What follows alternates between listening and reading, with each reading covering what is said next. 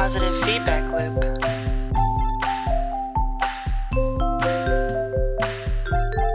Three, two, one. Hi, welcome to Positive Feedback Loop. This is Luis, This is Ray. And this is Stephanie. and this is the show where we talk talk about things that we find personally interesting, and we delve in deeply into them, and all learn something about each other with each other. Okay, so getting us started today, the topic for the day has is apparently laughter. This is a topic that I found out about literally while walking down in the door. As That's not Stephanie true. and Ray That- that's not actually berated true. me. We we We- told you on we- we discussed this, and and you you saw the messages and understood what was happening in this. I don't Nice, know. I lovely just know that I was morning. greeted. I was greeted today with uh, you guys jump doing jumping jacks around me and laughing and pointing at me, and I was just like, "What is happening?" Well, you, we heard that you were not a morning person, so we decided to you know welcome you in the best way we could imagine. Yeah, I was imagining it like, you know, a football intro. Yeah, it's like a pep rally. Uh, We had a pep rally for your entrance. You should be really you know appreciative of what we've done today. Yeah. I don't feel particularly. I, I didn't get pep from it. I feel like it was more just action around me. so we were expending our morning energy for nothing. Is that what you're saying? Say, is that what you're saying? It's okay. I appreciate it. Thank you for trying. Say it. Yeah, For the listeners, we usually Mm. record episodes in the afternoon, but we woke up in the wee hours of the morning to record this episode. It is about laughter. Yes. Yes. Laughter. So what is it that makes us laugh? What are some of the things that we know about laughing? And I mean, we're we're we're not comedians. and there's there's two different ty types of things, right? There's humor, and then there's laughter. And you can't say, yeah, they're re- they're related, but they're not exactly the same thing. Yeah, I think a lot of researchers think that laughter is a social phenomenon. That, it, that you don't have to have humor to laugh. Right, and like the physiological benefits that you can receive while laughing, and just being able to recall a, a, a time of intense laughter, it's very um, beneficial just for, for your entire your spirit as well as your body, just your mind in general. I'm going to take us extremely off topic here for a second, but did you guys pick your laugh? So no, that's not off topic Like, at did all. I That's brand myself? question. No, no, because I think, I think like the people's That's a good laughs question. evolve over time It's time, an evolution. right? It's a natural evolution. Right. It has to be. Like not, I'm not talking I like think. literal evolution, like the concept of like Right, right. uh, you know, make the point. natural selection impl- impacting what laugh you have. I think it's more you as a social creature over time change the way you laugh to basically either resemble laughs that you enjoyed, or if you're just completely tone deaf to yourself, you just keep whatever you had and keep going with life. So let's But- look at it this way: your your voice and seems to be enjoying the moment. Well, a person's voice changes over time, right? When you're like a baby, you have like you're you're high pitched and just like squealing and laughing. That's like your way of laughing, right? When you get older, you I'm sure you guys can imagine when you're like like seven Like- or eight or just playing with your uh, siblings or something, and you had like these moments of just ridiculous funny things and you couldn't stop laughing like you couldn't like maybe yeah, uncontrollable laughter that just laughter. like and it pours out of you in cascading yeah, bubbles like of you're laughter. literally like so like Mm. broken you can't really move you're laughing so much I think Wow, you had a good childhood. yeah I, I think really one of the hardest laughs I've ever had. And I remember particularly hard laughs because that means that like there was something funny enough that I was laughing. Bruce Almighty I enjoyed back in the day. I think I was still like either just becoming a teenager. I mean, it was a teenager, but so it that made you laugh a lot the, there was a moment. do, with, do you uh, remember the scene when yeah, it was. It was. It's like I think it's pretty well known. It's uh, and Steve Carell and Jim uh, Carrey. and Jim Carrey. Yeah, and Jim Carrey's basically making Steve Carell say really stupid things because he's God. oh yes Yeah, yeah, yeah, blah, blah, yeah, yeah, yeah. Yeah, yeah, when he was basically making brains newscast. from a teleprompter. Yeah, that was a funny yeah. moment I I- actually experienced I that remember basically choking with laughter. I, I thought I was going to die. and that was a such a long time ago, yeah. But I, I mean, I have those all the time where I, I think I have moments all the time where I fall into the giggle loop, and I've described this before, I think, on the podcast. Um, and for listeners who may not have heard that episode, basically the giggle loop is a concept I took out of a show called Coupling. The whole concept is it's when you have that moment that you're trying not to laugh at something, and by actively not trying to laugh, trying not to laugh, you find the situation funnier, and then that kind of becomes a loop where you are keep finding the situation funnier and funnier and funnier the more you try and try and try stuff stuff from laughing, and then you just guffaw at the end. It's like I- in high school when my friends and I would all you'd put your head on someone else's stomach and the first person would have to just say ha so their diaphragm would make their stomach go up and your head would bounce because your head is on their stomach right? Interesting. and then you're all linked right somebody's head is on somebody else's stomach this is a girl thing I, anyway yeah, I was. Go on. like like the back of your head because you're laying on your you're all laying on your back and you're, every, you're all chain linked basically right yeah. so the first person goes ha and then the second person goes ha ha Oh, because you And then the move your first- stomach right? a little bit. And it, like, Yeah. Yeah. So by the by by the eighth person, your head is going up and down, like bouncing on someone's stomach eight times in a row. I can't see you being able to get is- past ha ha. But then the point is that everybody starts laughing, and so everybody's heads are bouncing, and everybody's Yeah. laughing, and it's making things worse. Yeah. That is something I want to try. Podcast Well, bonding Ma- moment. maybe at the uh, at the I annual could a- PFL podcast uh, Party. Ex- uh, what was it? What is it? What what is that? Uh, oh, Slumber Expo. party. no, no, no. What is it that like companies do? Uh, retreat. We'll Oh, at the retreat. Yeah. Well, yeah. We'll have a PFL retreat, podcast with our like VIP Yeah. listeners. That's actually a great idea. I'm we actually. have one. I, I I need to. Uh, Donations are being accepted for the PFL podcast retreat. So yeah. please uh, check out our website. Uh, we'll do it at the Himalayas so that we can really be as Loud as we want. yeah as loud as we want. That's a really good reason. Actually, I'm pretty sure the Himalayas are pretty pretty dang vis- well visited. Well, with uh, the Everest and all that. More Like, people Mm. can hear us. There's a lot. In fact, there's a, Yeah. there's a big problem with trash at Everest, if I'm not mistaken.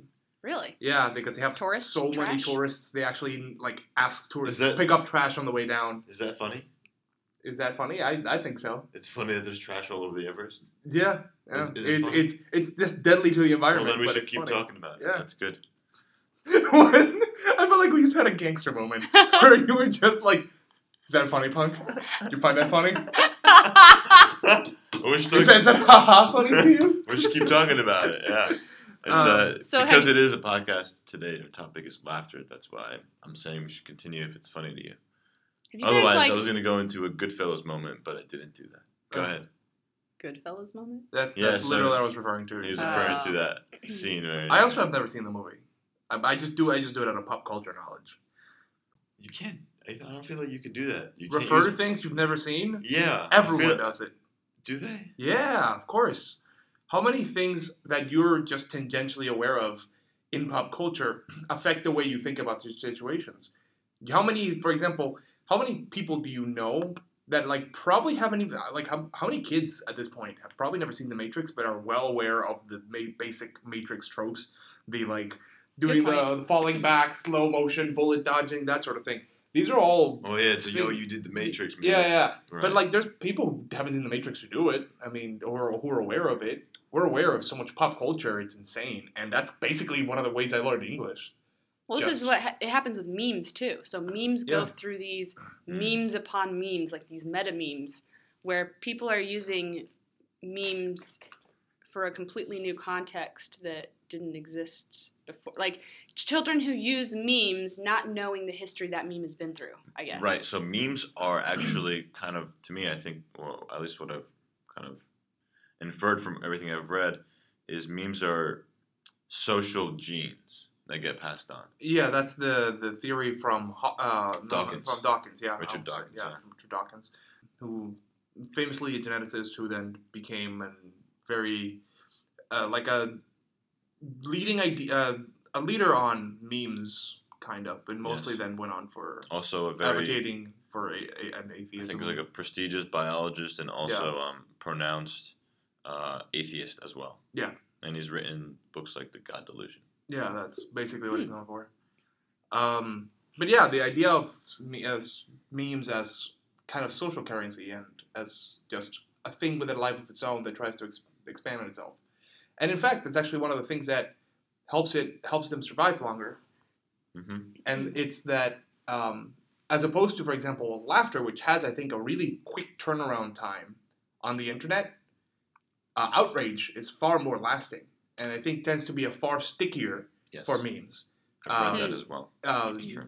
laughter on the for like the whole for the most part people will find something funny, and then the joke will get really old, and then it'll be dead.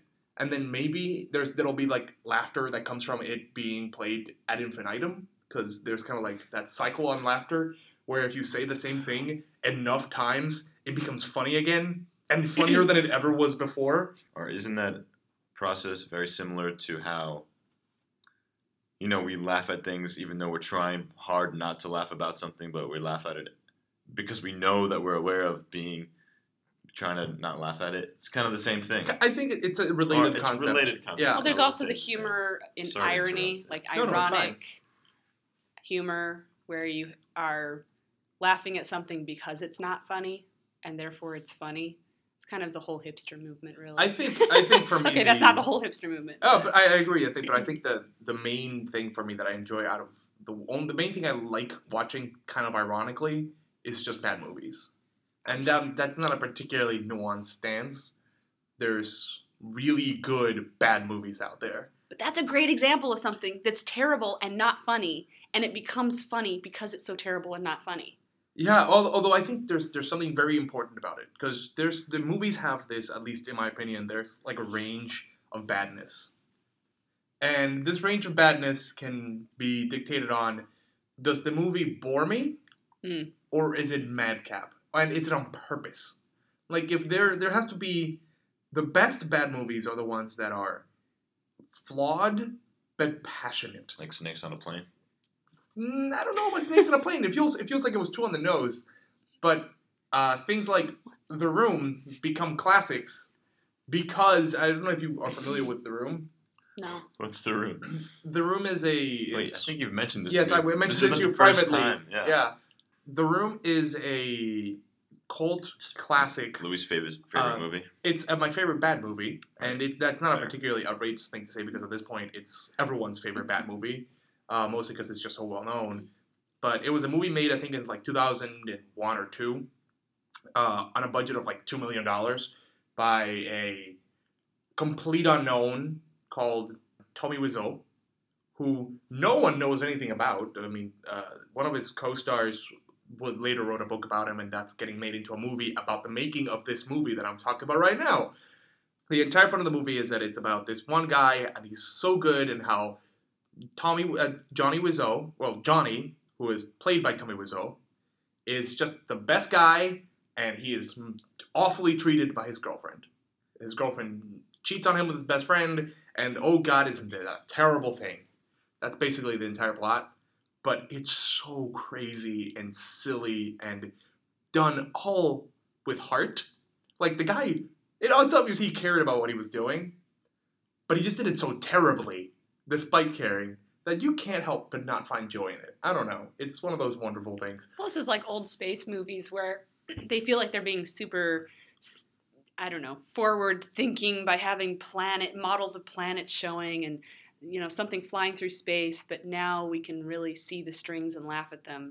You know these strings holding up the planets or whatever, and we think, haha. I mean, I remember an entire summer between two years of high school. My friends and I would stay up every night of summer and watch a different bad sci-fi movie. It had to be old and bad preferably black and white, but not necessary.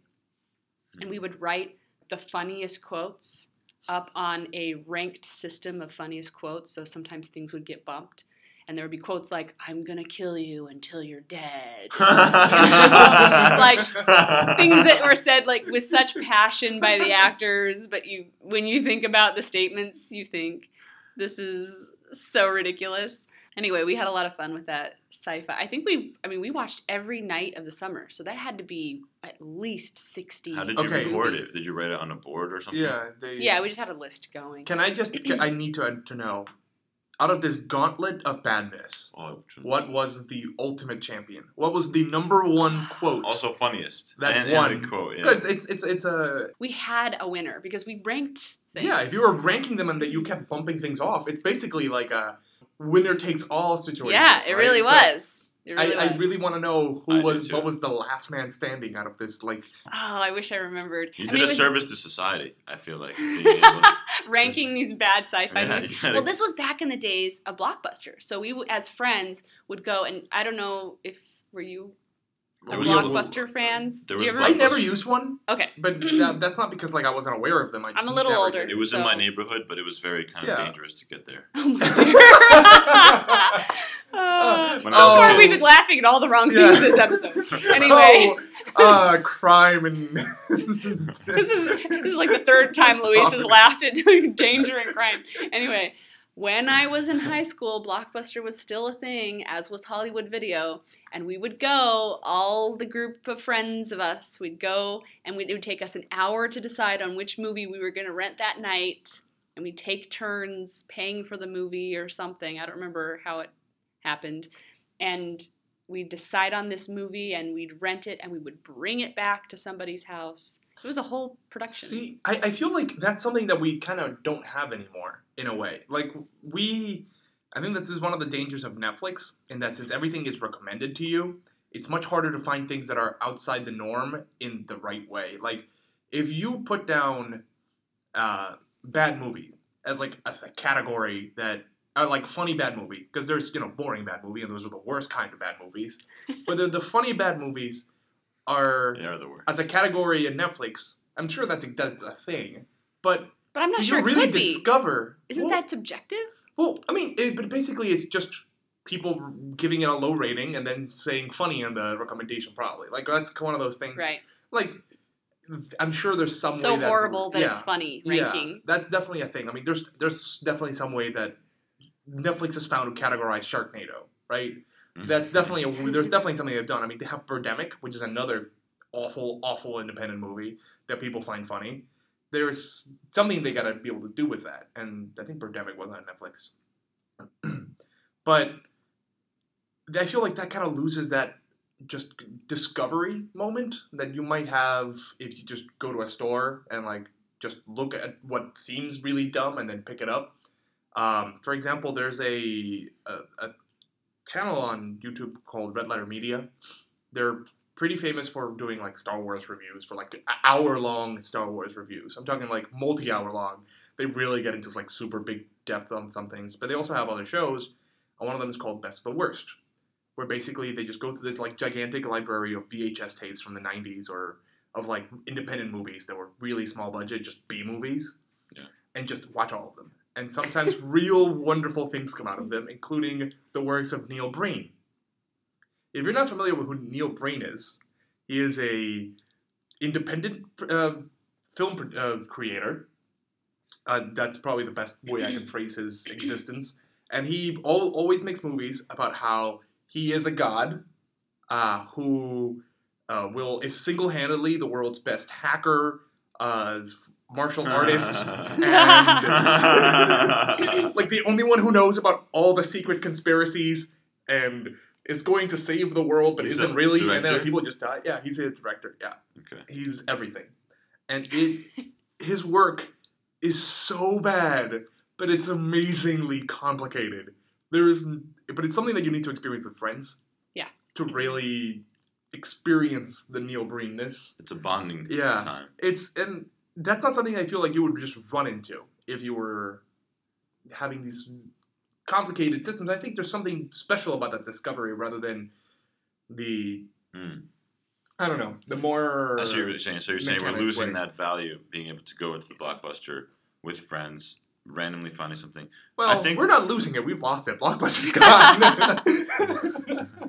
So you never like pull up Netflix though with friends and say, "What should we watch?" You do. You do though. You do that. That's what I was going to argue. I was going to say that. You're just not walking around a store, kind of picking things yeah, up. you're So- not spending the, the tra- travel but time. but there's it's really only one person looking. it's actually more Netflix. time. Hmm? But for the most part, isn't it just one person? one looking on person with the controller. I guess Yeah. that it's more scattered control when you're at Blockbuster. Yeah. Anyone can pick up a movie. That's a Whereas good point. if you're at someone's house, maybe someone has a controller and they're like, "Well, no, how about this?" Yeah, and it's not and just these them passive But it's not just makers. someone at mm. home. It's that it's someone at home with their account, Right. which has their Right. recommendation system, not the group's recommendation system. So right? I like wigging out Netflix. So I do mm. this on purpose because I know Netflix is saying, "Well, you should watch these shows, these you know suggested shows Yeah. because." So I usually go to suggested shows, look at all of them, and then I go back into search and start searching words until I find movies that would be completely opposite to whatever it would recommend. so I can throw it off. I do this all the time. So I have watched shows that are completely different genres, or I try to I try to wig it out by watching like some foreign film that's really serious, and then I watch like a crazy stupid comedy, and then I go into a family show. Best finding. Best finding. What was your best finding doing this method? Well, actually, it was kind of a joint finding where uh, my husband Nathan found Chef's Table, which is actually really popular on Netflix. Yeah, it's one of those things that gets recommended all the time. Yeah. Yeah. And but another show that I found well, I mean, Chef's Table is beautiful. It's like a work of art. I mean, it really is it. like I've- one of the get around to most The show? yeah. The show is a work of art. Wow, that's a, that means a lot. It's I'm not even a check it out. show. It's like it's like you're witnessing art when you watch it. It's all about. It Is it focuses cooking on show? one chef and kind of their uh, philosophy toward food and cooking and Okay. some other aspect of their life. Yeah, And then you found some other. and then else. but I found some other smaller little things that I would have never thought about. Like there's this kind of family sitcom show. I don't know what it was called. I can't remember the name, but basically it's about these two sisters that were switched at birth. Oh, it's called Switched at Birth. Oh. and yeah. anyway, it's called Switched at Birth. So they're not sisters, but they consider themselves sisters because their families find each other and then they end up, their lives get inter- intertwined and they Hmm. see the life they could have had in that other family. Anyway, I thought it was just like a sweet, you know, family comedy drama Everyone series. But I wouldn't have found it if I'd just gone through my suggestions. Yeah, interesting. That that's actually one a good method for throwing off your Netflix. Although sometimes people judge you by what Netflix recommends of you, because that's kind of like an insight into the sort of things you tend to watch. That's true. It gives you an insight into your, t- into And your psychology. This is why it's always helpful to just be like, "Oh yeah, my little cousin uh, used my Netflix. That's what happened." That's why there's so much Pixar or, on here. Yeah, or my roommate used my Netflix. That's why all the weird things on it. I don't, I don't know what you're talking about. Can you give me a like what was your most recent emo- like intense laugh that you can remember this year or last year? Most intense laugh? Intense or something memorable. I don't know. I mean, my more recent laugh, I, I remember when I was watching Gilmore Girls. Okay. And and there are some like funny moments in Gilmore Girls where I laugh out loud. Um, there's also times when you get a text from a person Uh-huh. and they just text you an emoji Okay. and you laugh. So I feel like I laugh a lot, but and my laughs are pretty much off the charts too, Literally, off the PFL charts. yeah, they literally are off the charts. Yeah, with that, I think um, this has been a great discussion on laughter. I think in the second part of this, we'll take it a bit deeper. So we're looking forward to you guys listening when we come back. Wow, with a laugh like that, you're not going far, buddy.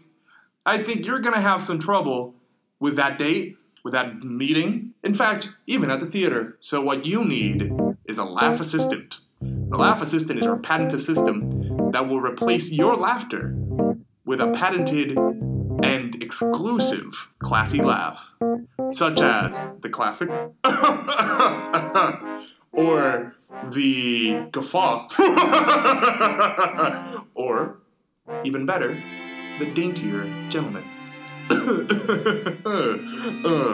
uh, quite, uh, quite, quite good. Get the Laugh Assistant today, available in stores near you and exclusively at the PFL Podcast Store. Hi, welcome back to Positive Feedback Loop. At the top of the show, we've been talking about uh, laughter. Would you like to share? Uh, sure. This is kind of so. Laughter is such an auditory thing. It's actually a, a sound that communicates to someone you're you're enjoying that social connection. And the, the researcher Robert Provine, who this was like late '90s, early 2000s, said that laughter is actually uh, came with man walking on two legs because laughter's not wasn't pos- isn't possible for animals who walk on four legs because they have to make sounds as in sync with the rhythm of how they walk because that's how they breathe. Hmm. And so when when you have man that can now walk on two legs, you can talk and laugh and do whatever out of sync with the rhythm of your walking, on two, right? Because your your That's your forearms are free, right? I, I, I find that funny because uh, um, instantly as you were saying that, I was thinking of the the stereotype or the idea that hyenas laugh, right. which I, I, I don't know how that what that actually sounds like don't or they- whether it it would, could be considered anything similar to the way that humans laugh. I have no idea. I haven't looked into it. Um, and as someone who is with someone who knows more and more about animal biology, I, I, I I feel slight shame at that. But well, this is also research from more than 15 years ago. It is connected to breath. yeah, Like the fact that that we can talk out of sync with our body movements is kind of this evolved Trait. Trait. Thank you. Yeah, and it is ab- absolutely a social thing. I mean, when you see someone laughing hard, you feel tempted to join. It's contagious. It's absolutely, contagious, and and I think also another part of it is there's the, one other part of that social aspect is the recognition of this is a person I should be laughing at in sense not in the sense of like necessarily meanness, but or laughing with, and not in the sense necessarily of meanness, but it's comedy. Like if you're a comedian, you're a recognized laugh maker. So people are much more willing to throw you a bone and laugh with you, even if they're not sure about your intentions. So a lot of the time, you'll see people, you know, who will make a joke, but they do it so masterfully, and they're well recognized as someone who has the right to make that sort of joke, and they can get away with it, and they can make people laugh at things that otherwise would have been too uncomfortable to laugh at. hmm So I think that's an interesting part of it. Where does that do we do we recognize someone and then laugh accordingly, or do we just laugh at the skill of the joke telling? Is that the only thing involved? I think both are very important. But what, I also find interesting is how, you know, the things that we laugh at change over time. So the things I'm laughing about now are not things I would be laughing about when I was 10. It would be things that would be like probably like, you know, very confused about, right? Just not not part of my daily experience. In the same way, like in 20 or 30 years in the future, you'll think, you know, just imagine like older people now and they some of these people have quite a sick sense of humor because at the at the point where they are they they just don't care anymore and it's and it's funny it's a, it's a way it's a way for the body and humans to you know um, de-stress actually finding those challenging times in life Gallows humor. yeah Yeah. what can you explain that Well, I mean, the concept of gallows humor is just finding humor in the most awful things and based around just and generally death. Um, that's the, the reason why a lot of people who work with people who are going to expire Mhm. have really messed up sense of humor. I mean, but that's what they do as to cope. Um, when you're around people who are who may not be around for too much longer and you're in charge of taking care of them, it can be hard to find humanity in things sometimes. So you make fun of things. That's kind of how you cope with that situation. What I've also heard about is there's times when you, you're public caregiver, and maybe it's not your family, but someone from an agency is coming to take care of you daily basis, kind of thing.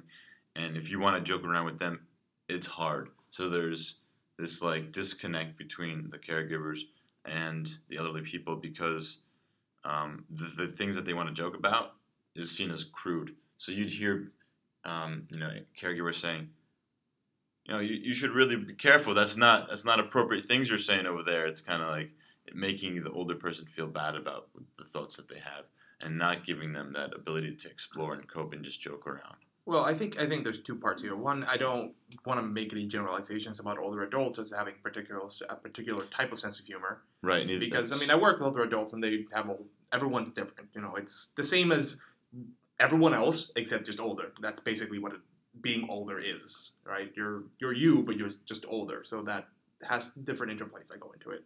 But in terms of the caregiver patient dy- dynamic, these are people who are trying to be professional, and it can be difficult to be in that situation where you're basically invading in someone's daily life because you are helping them. That's your job to basically come in and take over things that usually were that person's own ability would take over. And then if they expect you to join in on them on a life, nice laugh, it can be difficult if you know you might have a risk of that getting back to your office and then causing you to lose a job.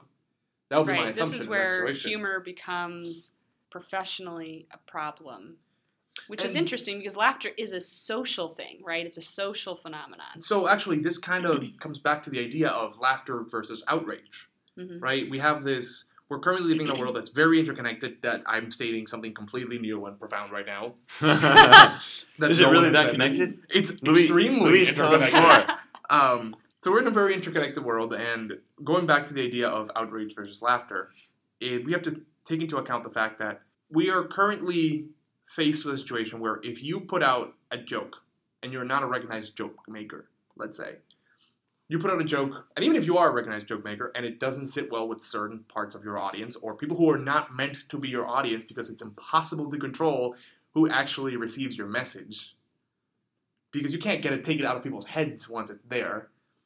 It's very easy for that to spiral out of just oh no, I made a one-off remark and it didn't go over well, especially if you're just a person and not like a public figure, and for that to come back as the entire world hates you now, die in a hole, we wish for your literal death, and we will get you fired. These are things that happen to people now. So this is this happened to I watched a comedians in cars getting coffee, Yeah. which is a Jerry Yeah. The Seinfeld, Seinfeld show, yeah. and he actually went with Michael Richards, who plays Kramer in Yes. Seinfeld, and talked about this this event that happened basically to Michael Richards when he was doing stand up comedy. Mhm. Very well Where known. he yeah. was- was famous. You know, he said all of these racist remarks and was eventually just booed Well, his career died that day. and yeah, Yeah. everybody just the outrage all the laughter turned into outrage which is interesting because you think the worst thing for a comedian could be no laughter like apathy people get bored watching you but having it turn into outrage is this complete switch 180 degrees Well, so you don't know the audience that day. That's one thing, but you also have to say he's a professional comedian. As a professional comedian, he should be able to understand the audience, say the right things, and get, either get out, get himself out of that trouble by you know talking because that's what he does best. He should have been able to figure it I, out. I feel like I agree with Ray on this. I think th- it's I an love Kramer, occupational though. hazard. Yeah, he's he, a great character, Great but character. it's a, it's an occupational hazard. If you're yeah. if your job is to push the envelope and you push too far, you pushed too far. Mhm. But that's also your job, right? So you're trying to like that's you're tr- threading that needle is the difficulty of comedy. And there's people out there who are claim they're doing comedy and all they're doing is really just taking that envelope, setting it on fire, and then like running around being like, "Look how funny I am," even though that they're not actually making jokes; they're just being extremely offensive.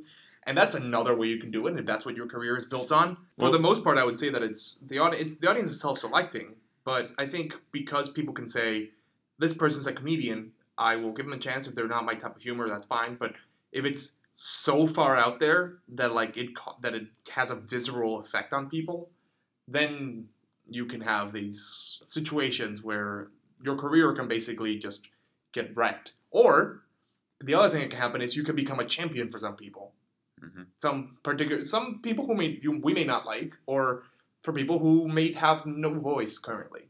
Right? There's that's the two sides of it. There's people who wanted a voice and were given it, and maybe those people are just underrepresented in the current system. And then there's the people who have a hateful voice, and they're also part of the subsection of people who with little, no voice. The hateful voice is loud, but we may not always be exposed to it because we have systems in place to avoid it. Um, and but this is a little different from just a Joe Schmo putting a, a, a joke out there, like that woman who famously put out a tweet about AIDS in Africa when she was like, going on a trip to Africa. She was had like 20 followers on, tw- on Twitter. right It was just Justine a, was- yeah, yeah. And Yeah. when she oh, when she arrived at Africa, she was fired and had the hate of the entire world on her. which is so interesting because she she meant it humorously i think she, it was just her her humor style. a humor style but it wasn't taken that way yeah, and, and you, she couldn't defend herself because she was on some flight to Africa. Yeah, so her phone was off for what like was like 15 hours. right, And just when she arrived, her entire life was upside down. and then you can't even deal with it because you're in an airport in Africa. so yeah, so it's interesting to see how Who is this? Justine Sacco.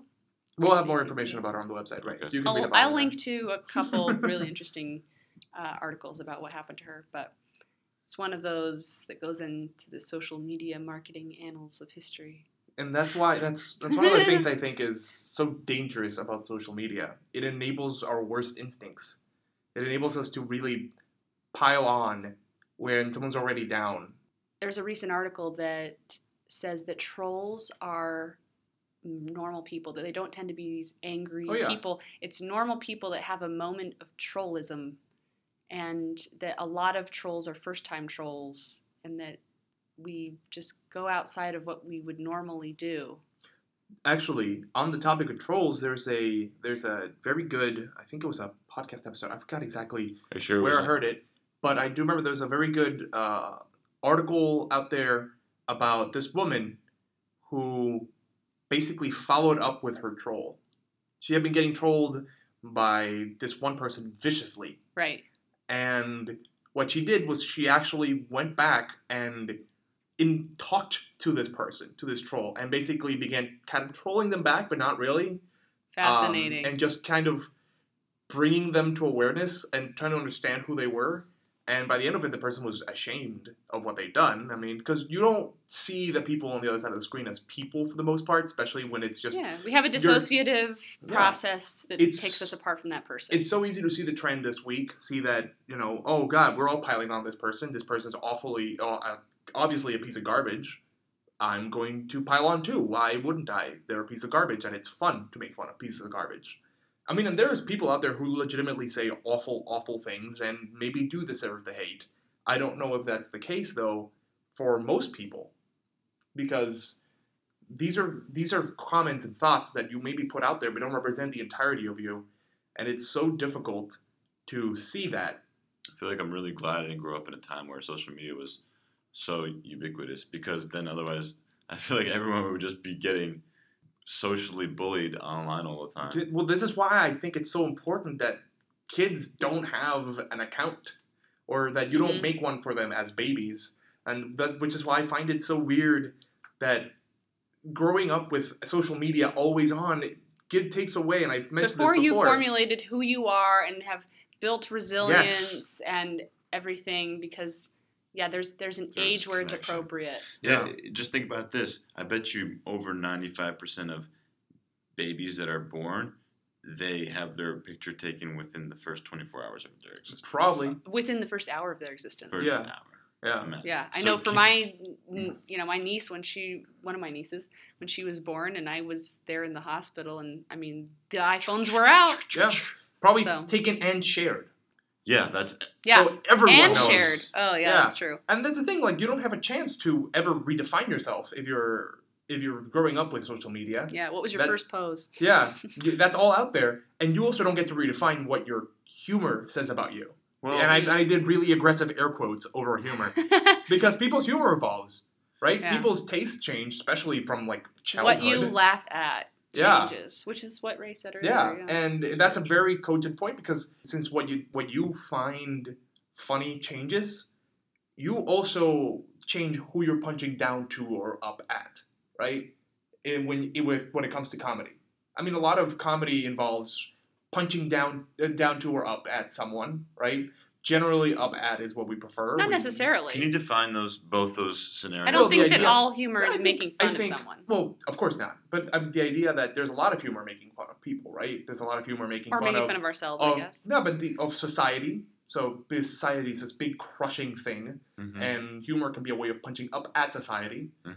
Um, but it can also be a way of basically punching down on some on a group that we find hilarious by fact that they are lesser some way.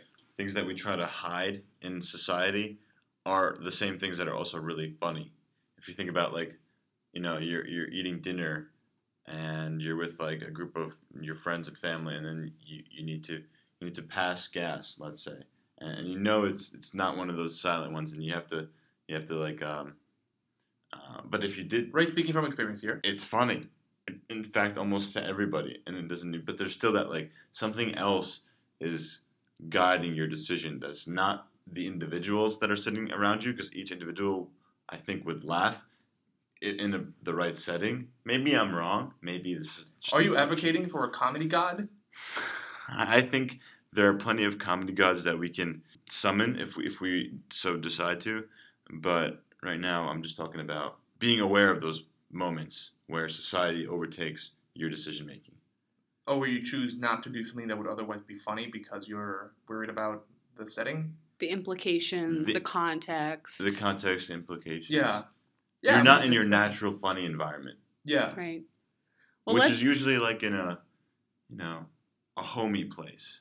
You can say not necessarily traveling. There's I feel definitely like, a different comedy that happens at home than happens maybe in other I think that's just an issue of just being comfortable and It's- knowing your audience. And that's one of those things why when you get too comfortable on social media, you get in trouble because you're going to say things that are maybe okay with your close friends. And I'm not saying necessarily that this is because you're a hateful person and you wanted to say hateful things, but maybe you just wanted to say a joke that your friends find funny and doesn't actually hurt anyone in that setting because your friends are a certain way.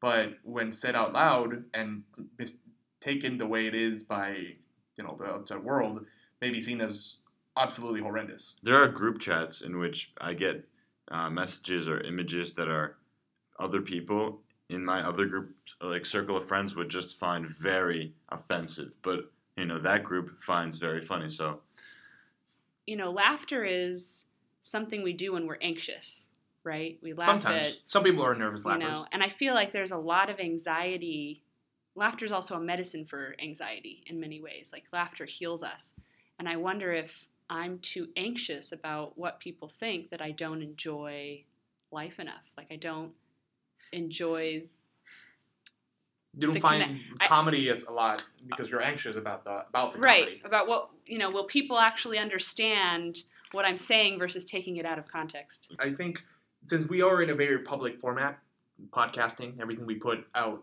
is now part of the public record. It our temptation is to try to make it as in as try to avoid injury as much as possible. We don't want to hurt people. That's Sure. because you know no one likes to hurt people. I mean, apart from people who will enjoy that, which I guess completely invalidates my point. But that aside, we we generally don't like to go out of our way and hurt people out there, and so we try to watch what we say when we're recording something, right? And this, but the same thing applies on social media. You try to a degree to be to censor yourself to make sure that you're not hurting people if necessary, at least if that's not your audience. Right, and that's actually a challenge, I think, sometimes because your audience, as it as an audience grows, you have to consider more individual thought patterns and thought processes. And sometimes, what I've learned, it's best just not to consider any of them.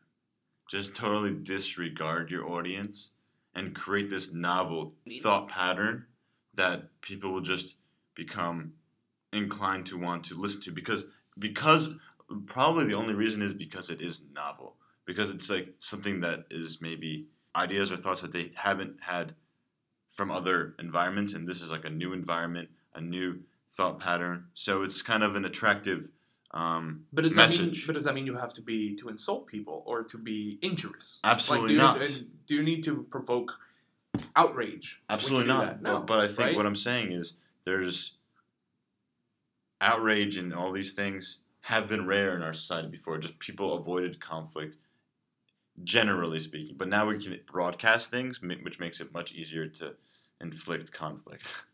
But I feel like I I'm not can't be open because I I am afraid that I'm not being PC in some way or that am I taking every single point of view into account, right? PC, at that point, political politically correct, correct, right? Right. And it's important to think about what others feel and think, but at the same time, can you can I cogitate every point of view at the same time as I talk? And is that a form of self censorship to the point that I'm so worried about every word that comes out of my mouth? I think ultimately there is it is impossible for us to avoid just it is possible for anyone in any public format to, to avoid insulting someone. There will always be someone insulted, but that does not mean we should not try.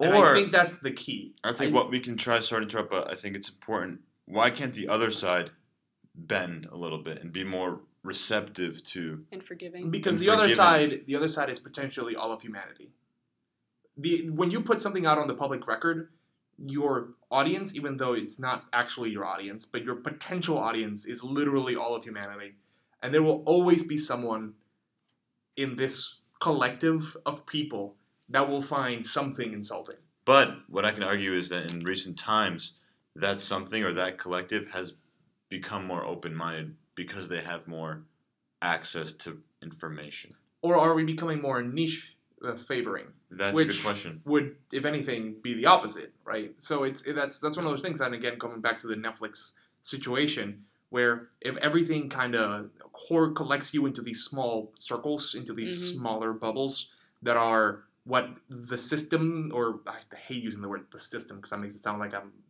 like an anti-establishment, you know, kind of person. I, I think the man. yeah. uh, but like the whatever the collective of information technology that goes into it basically identifies as this is your circle, this is what the things you like, let's keep you there. Yeah, there's clusters. We're gonna of, keep giving you the things that you like because that's what you like. And then you don't experience other opinions necessarily, and when you do, it's generally in the context of bad things. I like it when comedians can pull you out of that. So there's this comedian named Anjelah Johnson, who I like, whom I like because she's more more clean comedian. But she tells, she does this bit that is uh, where she basically acts as if she's one of those um, manicurists, Korean manicurists, Yeah, and she talks in an accent and and yeah. everything and, and makes people laugh hilar- hysterically because it's exactly when you go into any manicure salon it's what you experience before she did that bit in one of her shows she started talking about different races of, of guys and how they ca- like call on girls call out girls or whatever. And people were like uh they were kind of upset that she was talking about african american guys a certain way or something. And so then she sa- said, "Well, let's let's do the your favorite bit, the manicurist bit," and everybody cheered like, "Oh, the manicurist It's a bit." different stereotype, right? And then she she paused and she said, "Oh, so it's okay with you to, that I talk about this racial group a certain or ethnic group a certain way, but not this other group." And so she kind of called out her own audience hmm. on their own bias. bias, which I think is That's- really interesting for a comedian to do because comedians usually just want to make their audience laugh. And here she was actually making a statement with her comedy. That's a vex- actually a very interesting point. It's very important. A lot of serious comedians, I think, try to do that and engage the community and society, and just make people more aware of the biases that do exist. And I think that's actually comes to the idea that now a, a comedy is very political to a degree. And that's that's always there's always been political comedy. That's kind of I mean since Twain, we've always had social commentary in the form of humor, right? And that's always one of the most powerful things that humor can do. It can really break down structures. But we're now in, an, in a moment where anything can be given some level of political connotation because everything's out there and anyone can connect make the connections they want to make in their own minds but even we with a very minute audience we are even thinking about the fact about the political implications of the kind of comedy we do on this show and i don't consider us comedians. We're not. You know we, we sometimes have have a good laugh on this show and we want to make sure that our listeners are feeling comfortable. And, and if they're feeling uncomfortable it's for the right reasons. It's because we're making you think. That would be my ultimate preferred outcome. And not because we just decided to kick you while you were down. That's not something I want. At least that's my kind of view on this. I feel like we've turned our topic of laughter into like the most serious podcast of all of it's the most serious episode of all our episodes. Because there, there's a there's a, a line there. You're threading a line. I mean, you're, you're trying not to cross it. But now it sounds like I mean this goes back to my sentiment that sometimes we, we're in a culture now where anything can be misconstrued, anyone can be offended to the point that you're afraid of talking. And I wonder if, you know, how do you get past the point as a podcaster? It's interesting, it's so meta. We're talking about our own podcasting in the podcast, but how do you get over yourself and your anxiety of the risk? How do you not self censor? How do you not quiet your voice? you choose Just- not to. You could just not think about the future. oh my gosh! Well, I mean, generally speaking, um, things in the present get replaced, replace the past, right? So yeah, it's offensive now, and careers can get ended. They can be ended uh, for the things you say, but most likely, nothing bad is really going to happen, and most people are willing to take that chance and risk. At least the people who do are able to uh, maybe accomplish things that would have been considered risky by somebody else. Right. And I think the idea that, you know, you don't want to be crushed by your own fears when you're speaking on any format. I mean, th- it helps to have some idea of this is probably not going to play well, so maybe I shouldn't do it. That's always helpful because fear, in a sense, is a survival mechanism. But we're currently facing a moment where anyone could always you can always find outrage.